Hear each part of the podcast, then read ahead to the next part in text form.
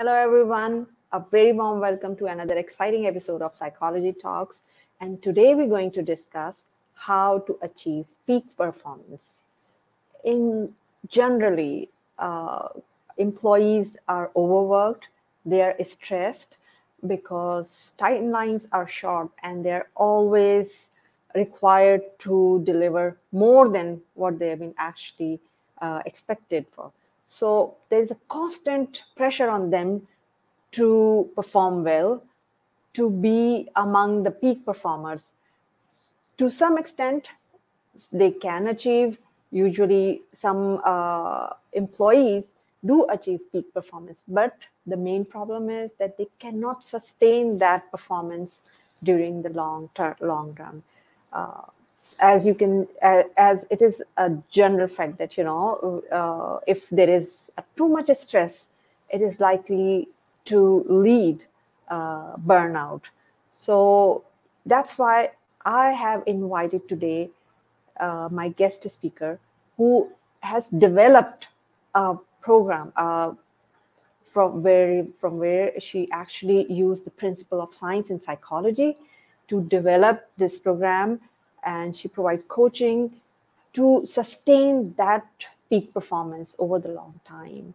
Uh, her name is Carla uh, Carla Fowler. Fowler. Uh, she is the double doctor. She is the doctor, like the medical doctor and the PhD doctor. So when I actually got to know about her, I was so inspired that oh my god, that she is like not only the doctor in the medical way, but also a PhD doctor. So let's, uh, and she's also a founder of THAXA Elite Executive Coaching uh, Company. And her performance enhancement principle are so unique and so practical that it delivers result. So let's welcome Dr. Carla. Hello, Dr. Carla. Thank you so much for joining us today. Oh, thank you so much, Ambreen, for having me, and good afternoon. Yeah, and uh, good afternoon, good morning, or good night. I mean, good evening uh, to because a lot of people are joining from across the world, and a lot of people have already yeah. joined. And those who have joined, please let us know from where are you joining, and if you have any question or if you have comment, please uh, keep it coming, and we'll just in, uh, include your comment or question during our discussion. And I so Andrea has joined, Mark, uh, Mark, Marco Forbato has joined, Deepak has joined, Fahim, Dr. Mansoor, Karen. So thank you so much for joining today. Uh, and I hope you will enjoy our today's session and you will learn a lot because we have an amazing personality, Dr. Carla. She is the best in her field and uh, she knows how to sustain performance over the longer period of time. So, um, Dr. Carla, thank you so much for joining us today. It is an honor to have you today. I have given a little bit of introduction uh, to our audience, but just tell us a little bit more about uh, how what actually inspired you to do two doctor i mean phd and then a doctor and then to develop this program so just tell us maybe a little bit sure. more about how were your early life and then maybe how you yeah. why you choose this particular field well um it's it's interesting so uh, hmm. I, I did not set out you know to go on the exact path that i ended up taking um, i wasn't mm-hmm. someone who grew up even knowing that i wanted to be a doctor um, but when i was young uh, what i did know is that i really liked math and science I think I liked the idea that the world was full of challenges or puzzles that could be solved and that you could have some principles or methodology around it to help you work through problems. And so I think as a young person, that was something that really drew me to those fields. And um, the other thing that, of course, my family always jokes about is that I think I've been interested in high performance from a very young age. And, you know, when you're young, uh, you think about it like, oh, who, you know, performs well at the track meet? you know maybe in in the sports realm or uh, you know you're aware of like who performs well at school but i was always really interested in how it was that people did that and learning from other people, watching other people. But also, I was really interested in using myself as like the, the test subject and just really trying a number of different things. So that was what I, I think I was like as a young person. And I, I loved sports, so I loved math and science. And I, I went off to uh, become an engineer because that was the one job I knew of that was a very sort of mathematically uh, based job. But I rapidly uh, in college realized that I was interested in human problems. So I really wanted to have more access to um, helping human beings directly. And so that was how I steered my course more towards medicine. And then there's a funny story uh, that I had a friend in college who told me they had these programs where you get an MD and a PhD, and that actually they would pay for your education if you did both instead of uh, in in the United States. Obviously, for medical school, you pay a lot of money to go, and I was like, wow, that sounds like a lot of fun. And also, um, it sounds like a really good deal. And so that is how I started on what was almost a 10 year training program to both be trained as a medical doctor and to get a PhD.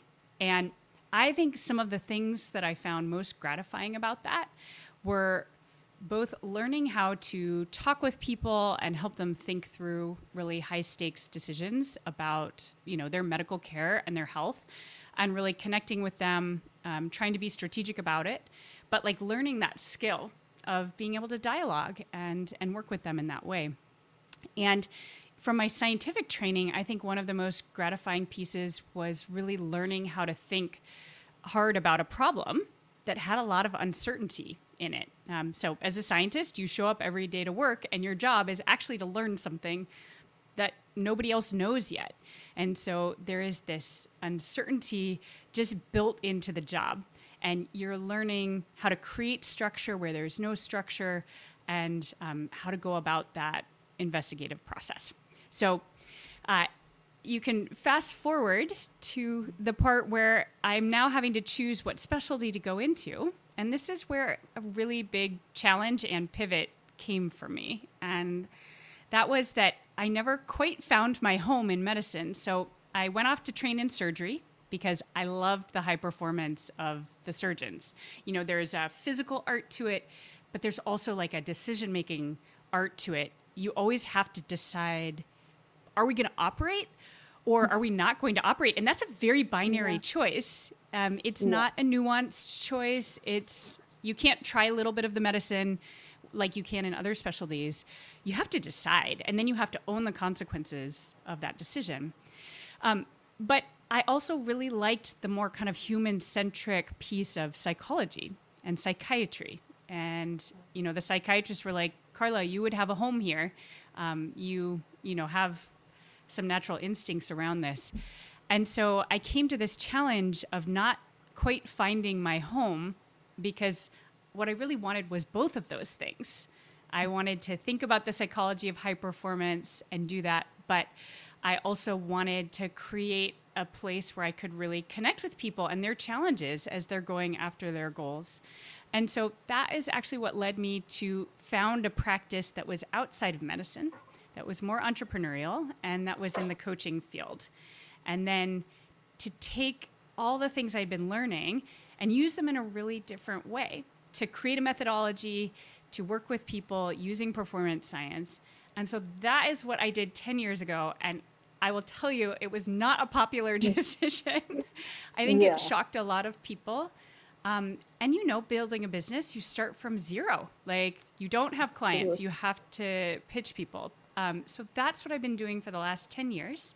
And I um, I'm, I'm happy to report that like yeah it took a lot of work. I had to put a lot of my own performance principles to work for myself.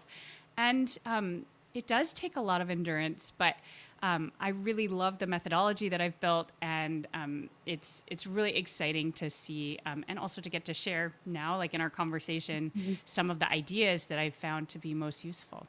So anyways. yeah, that's uh, that's uh, quite quite much and, and, quite inspiring to be honest, because uh, two things that I actually got from your conversation now. It's basically you you you followed your passion and which is not easy because as I mentioned that you know when you try to follow these things like you actually do the doctor uh, complete your medical doctor right? So people actually expect you to work and do the job but you actually yes. chose to actually do the phd and then it, again that's uh, somehow of course it was there was some link to it that you said that they will pay for it.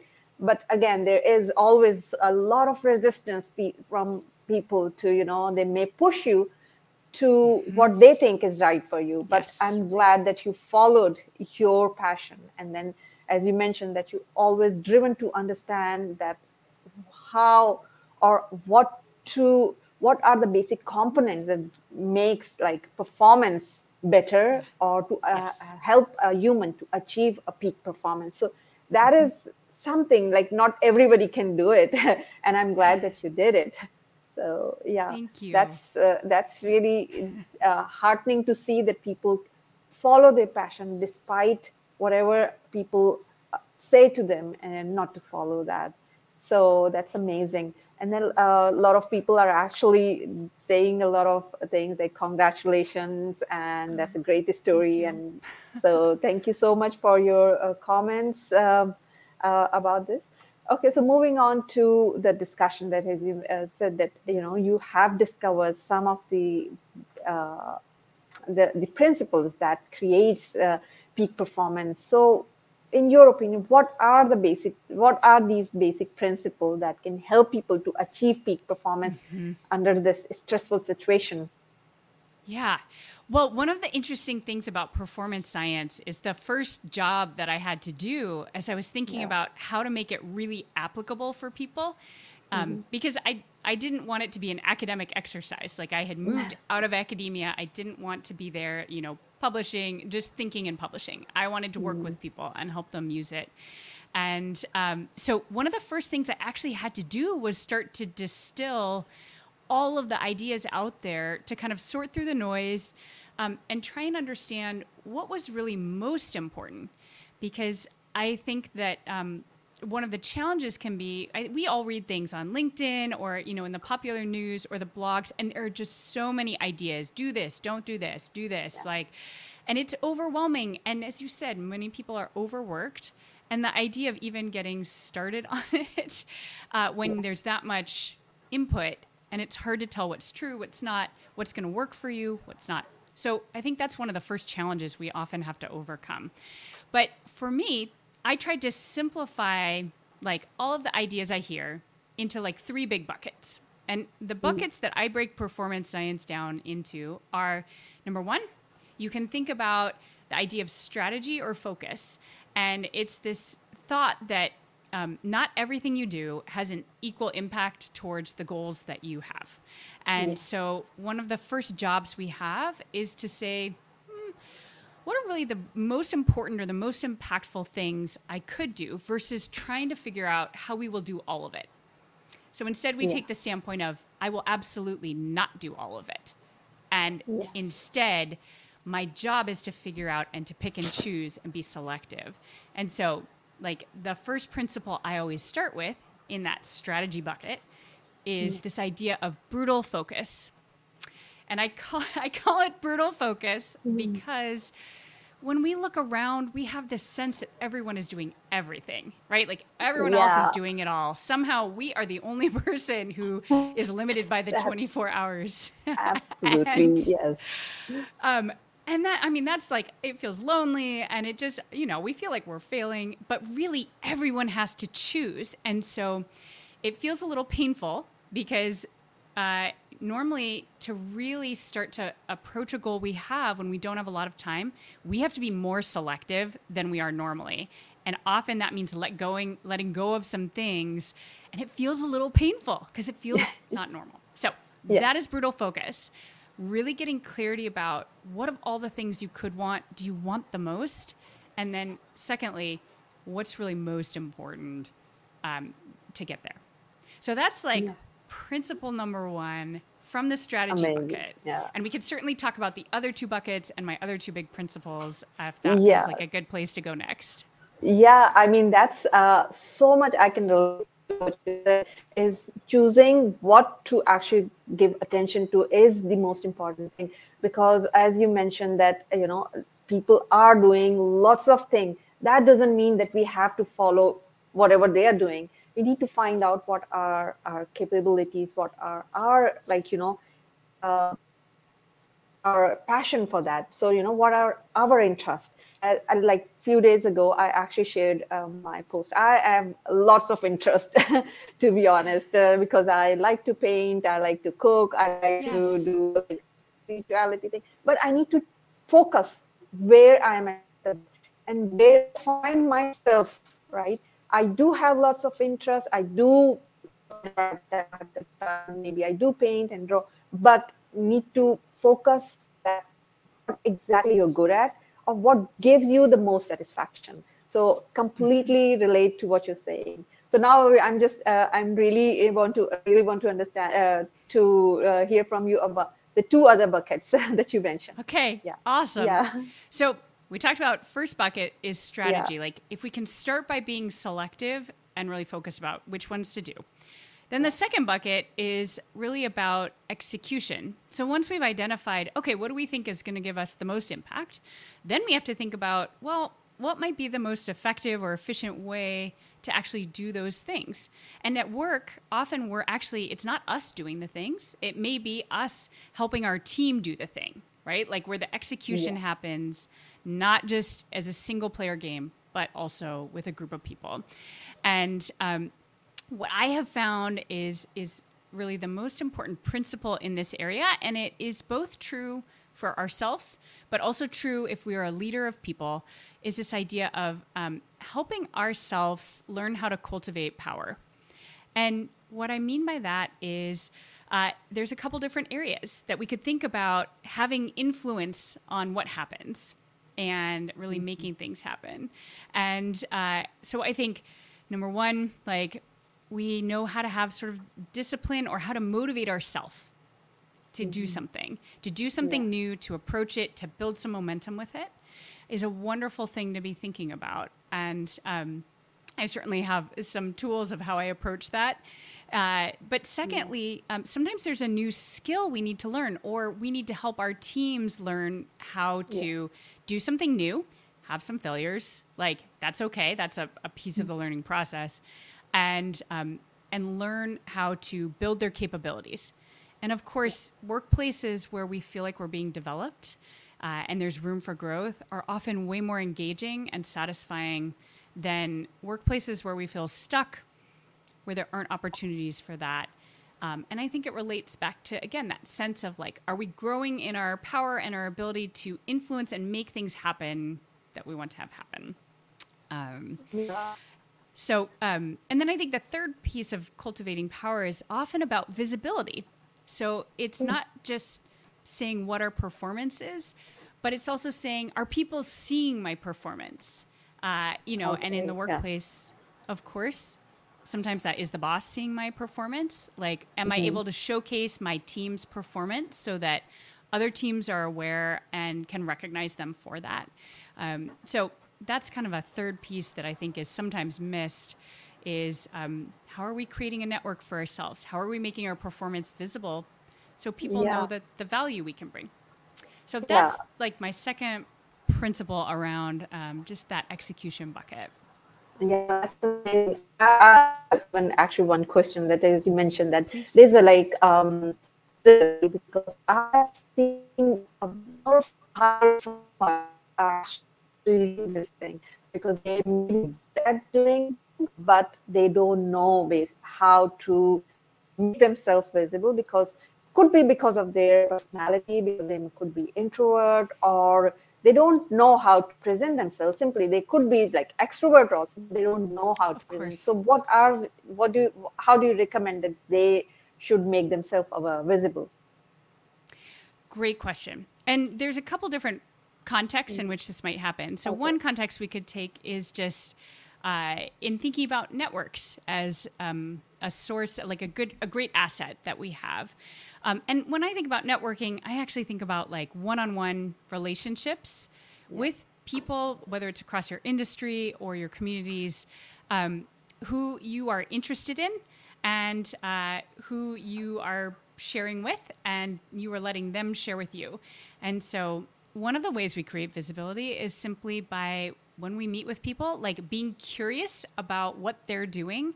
So, you're giving them the opportunity to be visible to you, and also um, really being ready to share what you're doing. They're yeah. interested. Um, you know, it's not um, it's not bragging. It's not uh, you know, being, uh, you know, too much like, look at me, look at me, um, particularly if you're doing it in a conversation. So that's just like yeah. one example that, um, again, it makes a coffee meeting way more interesting when yeah. someone else gets the chance to share with you, like, what are you excited about these days? What are you really proud of? What's your team been yeah. up to? These are wonderful gift questions you can ask someone. Mm-hmm. And um, and similarly, you can say, "Well, I'm really excited to tell you about something that we recently finished that I'm just feeling really proud about." Or I see a lot of opportunities um, going forward, and I want to collaborate. So, like, let's let's talk about it. Um, you know, in the workplace, creating visibility is um, sometimes can feel a little more challenging. Just again, um, the sense of not wanting to be overly self-promoting. You know, we may have mm-hmm. all seen those people who were just like, "Ugh, yeah, you know, that's shut, up, true. shut up already. Okay, yeah, absolutely. they um, all the time, just they, they all the talks and no, you know, uh, no work or yeah. no actions. Yeah, but yeah, um, but also like we have to look for opportunities and ways that there's actually value in you communicating uh, and sharing what you're accomplishing. So, for example, sometimes one on ones um, if that is a piece with someone who is above you or um, with with your peers, for example, um, being able to talk about things from the standpoint of why is it valuable for them to know what we're up to, yeah. and when you approach it from that standpoint, um, you both get to showcase your team or showcase yourself, but you're also actually giving something to the group so that for example they know like oh you know if you figured out that problem we're having something similar happening in our group hey can we meet and chat about that or um, also you know if you can frame it in the sense of hey we're moving forwards with this thing which is actually going to help our group win uh, at some yeah. future opportunity or challenge that's happening um, that's another way for example someone could frame something to make it mm-hmm. visible but um, not have it just feel like shameless uh, self promotion. Yeah. Uh, absolutely wonderful advice. I think it, the two points that I actually uh, gained from your conversation today now is basically to be more intentional and not just uh, be uh, focusing on bragging about the, your achievements or something. It's all about sharing what you're doing not just you know uh, make it more like a conversation like it's what i've seen like people feel that you know you just don't need to uh, talk about uh, the other things. Maybe you can talk about work but in a way that can link with you and relate to you. So uh, and that could be that should be natural i would say. It shouldn't it shouldn't look that you're promoting yourself. Otherwise as you said they're like people who are actually talking about and they just they're more like you know all the talks and no action. So be more authentic and be more natural in a way. So i think that that can help okay so i'm also excited about the third bucket. So third bucket. yeah. Yeah. Well the third bucket i think is all about our mindset. So now we're back we are at the psychology. Yeah. Um, And My you could think about that that third bucket is you know if we've kind of selected what we think is most important and we focus that now we're thinking about the execution. How do we um, create that influence for ourselves so we can get things done or our teams can get things done? Um, and then that third bucket is really about well how do we sustain motivation? How do we sustain or find our confidence? Like what what is it that fuels you know, a lot of the effort that goes into those other two buckets. And so that's where we end up at mindset. And I have found that one of the most challenging things around mindset or the psychology of it is often um, how we face uncertainty, like how we face situations where we feel like we don't have control. And um, the thought of, you know, how do we learn to thrive even in those settings that are particularly challenging for us as human beings? So, uh, yeah. uh, my principle in this area is to help folks learn to relish uncertainty. And mm-hmm.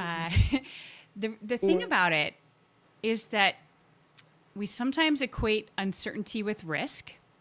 So, sort of the yeah. negative side of opportunity, but also areas where there's uncertainty are also places that have the most opportunity and yeah.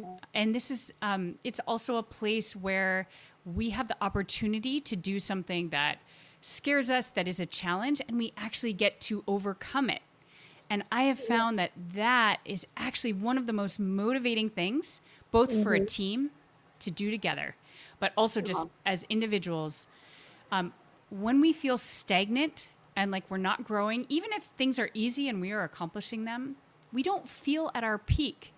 We don't yeah. really feel fully expressed. And so, in some ways, uncertainty is necessary for us yeah.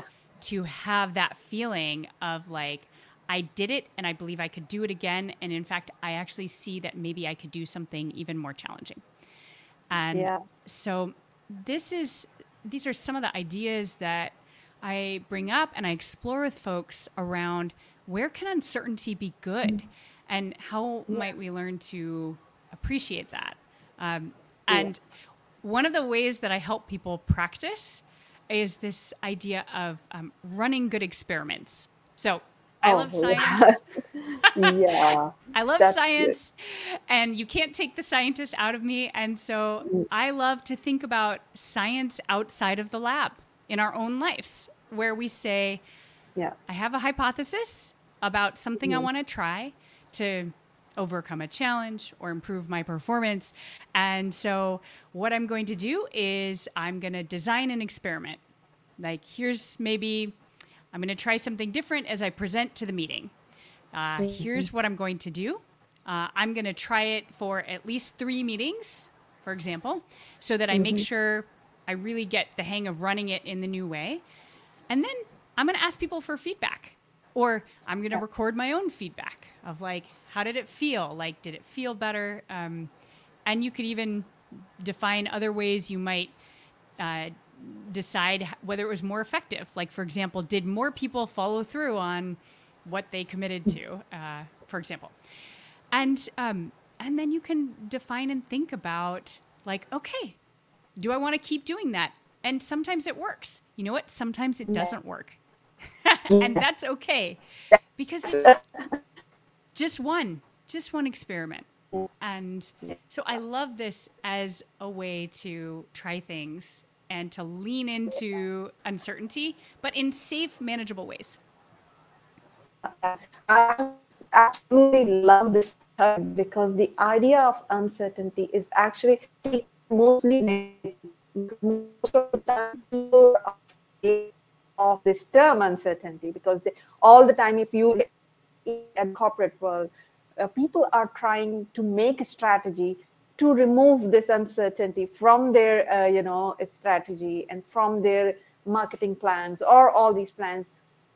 But the way you actually reframed uh, the thought process and taking the uncertainty as a force to push it forward this is simply amazing. And uh, but again i would just say that as you mentioned that experiment can be failure also. So i understand that like maybe one time it's okay to fail but what happens if you fail how to actually because you know initially vision is enough to the failures but if you keep on facing these kind of failures or maybe a setback mm-hmm. how do you deal with that that is a great question so yeah.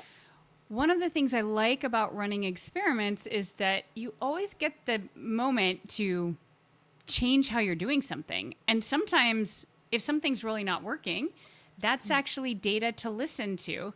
And, and rather, um, the reaction doesn't have to be um, like to feel bad about yourself, but instead to say, there's something interesting happening here and I need to understand it. Um, and certainly, uh, just as a way to mitigate, if you're out running experiments, particularly in the workplace, you can always tell people that what you're doing. So, for example, um, and I think that also can take some pressure off if you let like your mentor or your boss know, like, hey, I'm working on my presentation skills. I'd like to be more effective in meetings. I'm going to be trying some things, and so just wanted to give you the heads up. Like, my thought is they'll be better, but it's possible that they won't be, and so, um, but it lets the other person know you are being intentional. Uh, so back to what you said of mm. like the intentionality. But back to this idea of like, yeah, running experiments and not getting success is really hard. I had many days like that in the lab. Yeah. And, yeah. um, but one of the things my mentor really just like kind of infused in me was to get out of the mindset of like, I failed or this didn't work or it's yeah. broken and much more into the like, what is this trying to tell me? and yeah. to really just think about where does it point me to look next. Um, and so sometimes if you've had a couple of like, let's just say failures in a row, that's a good time to take a step back and say, how good are my feedback loops? Like, how much yeah. do I trust them? And if you do trust them and you're like, no, those are good feedback loops, then to say, great, I'm going to run a different type of experiment. So you don't have to keep like banging your head against the same hmm. wall. Yeah. And um, but I think separating yourself from the the experiment and the data is helpful. Um, one other suggestion: these are just some. I don't know if you want to call them like a mantra or just like helpful quotes to remember. Are um, there yeah. is more than one good way to get somewhere, and so this is like if something's Amazing, not yeah. working, it's okay to try different methodology. Um, there's more than one good place to get to. I mean, the number of yeah. major it's... scientific breakthroughs that were actually mistakes that then led somewhere that we hadn't even conceived of um. Become really interesting. Uh, yeah. And then the last piece I say is give your future self some credit. like, yes. Uh, trust your future self because, um, like, you don't always have all the data in this moment to solve the future's problems, but you can trust yourself to be capable and thoughtful in the future when you actually do encounter those things. And yeah. so I I find that yeah, those can be very helpful as well. Yeah, that's amazing. Actually, what I feel is that you know when you face uh, when you face like these failures and something, and as you mentioned, that we need to change the way we think about it. As you know, if these are the pointers that maybe uh, from the universe we are getting that maybe it leads to somewhere else it's not necessarily like you know sometimes um, we are stuck to the problem itself that okay we need to find the solution from for the same problem it's it's not something like you know we need, we don't need to get ourselves stuck to a situation or one problem it's just about mm-hmm. um, ourselves to look at the different possibilities and opportunities. I think that's very to uh, to find new ways. And as you mentioned, uh, you know, it could be the mistake that could lead to somewhere else. And and I would just also point out here that you know it's always a journey that we should enjoy, not the destination. Just keep in mind that okay, there are different ways, different routes, and you know, they could be we reach. So that's one thing that we need to keep in mind all the time. So I know this is such a wonderful topic, and we can keep talking. And uh, you know, um, so of share a lot of uh, but unfortunately that we're reaching to the end of the show and uh, uh, we can definitely have another people reach to you. So before I actually go to what one piece of advice would you give to our audience today to achieve peak performance during the stressful time? well, um, this is actually an orthogonal piece of advice because I think we spent a lot of the show talking about the principles of peak performance. And I think mm-hmm. one of the things we miss sometimes when we're doing it is that we sort of feel that peak performance has to happen by like putting our our head down and grinding. And the truth is when we try to sustain performance over a long period of time, my advice is also make sure you have some good now. So sometimes that means we need a moment to not be brutally focused. You need to paint because you want to paint. You need to cook because right now in this moment you want to cook. And there will be time, and yes, you'll put aside time to work on the things that really you are pushing your performance on. But I think my biggest advice for thinking on the long arcs is that you have to keep yourself in the game. And so I often find that uh, the sort of orthogonal wis- wisdom to all the performance wisdom is have some good now. Um, because again, it is a journey and it's a long journey, and life is Yeah. made up of both kinds of things. Yeah, Amazing. That's great. Uh, wow. I think Karen is actually asking a question. Uh, I'll, I'll use the data to she doesn't work and do more work. Then also be aware that you need to be open to try experiment. Nothing is tasty for these days. so you just need to confirm. So that's right, right? The question she asked. Yeah. Yeah, Uh, things are moving very quickly.